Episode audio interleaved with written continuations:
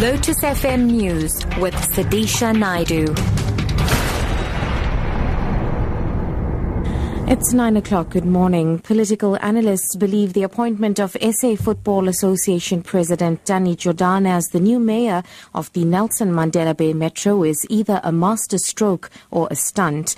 Police, uh, political analyst and researcher at the Helen Suzman Foundation, Aubrey Matshiqi, says the ANC needs to gain more votes in the region, which will require an intense turnaround by Jordaan. It's either a masterstroke or just a stunt. What the ANC is hoping for is an impact player.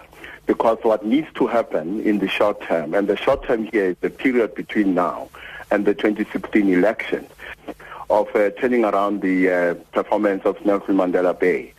And if in the perception of voters in the area, Danny Jordaan has started to do this successfully, the ANC is hoping that it en- enjoy a reversal of fortune to the extent that it has been losing votes quite seriously.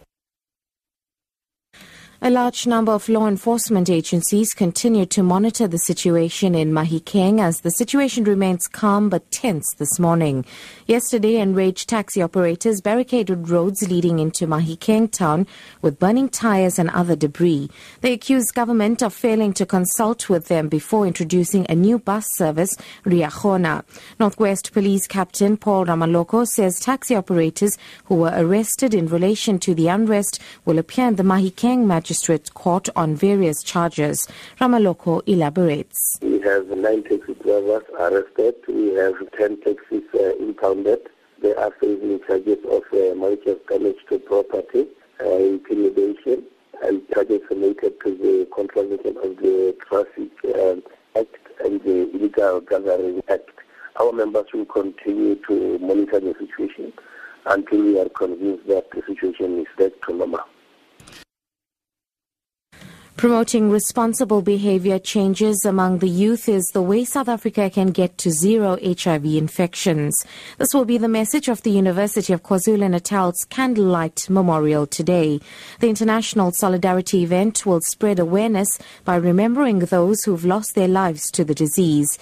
UKZN HIV AIDS program coordinator Nomonde Mahantolo explains how getting to zero can be achieved. Candlelight Memorial, it is an international event that is seeking to support individuals who've been infected and affected by HIV to getting to zero, which is one of the objectives of our National Strategic Plan 2012 to 2016. By offering the services like testing, giving information out, and also the speakers will cover a lot of things to give awareness to our young people.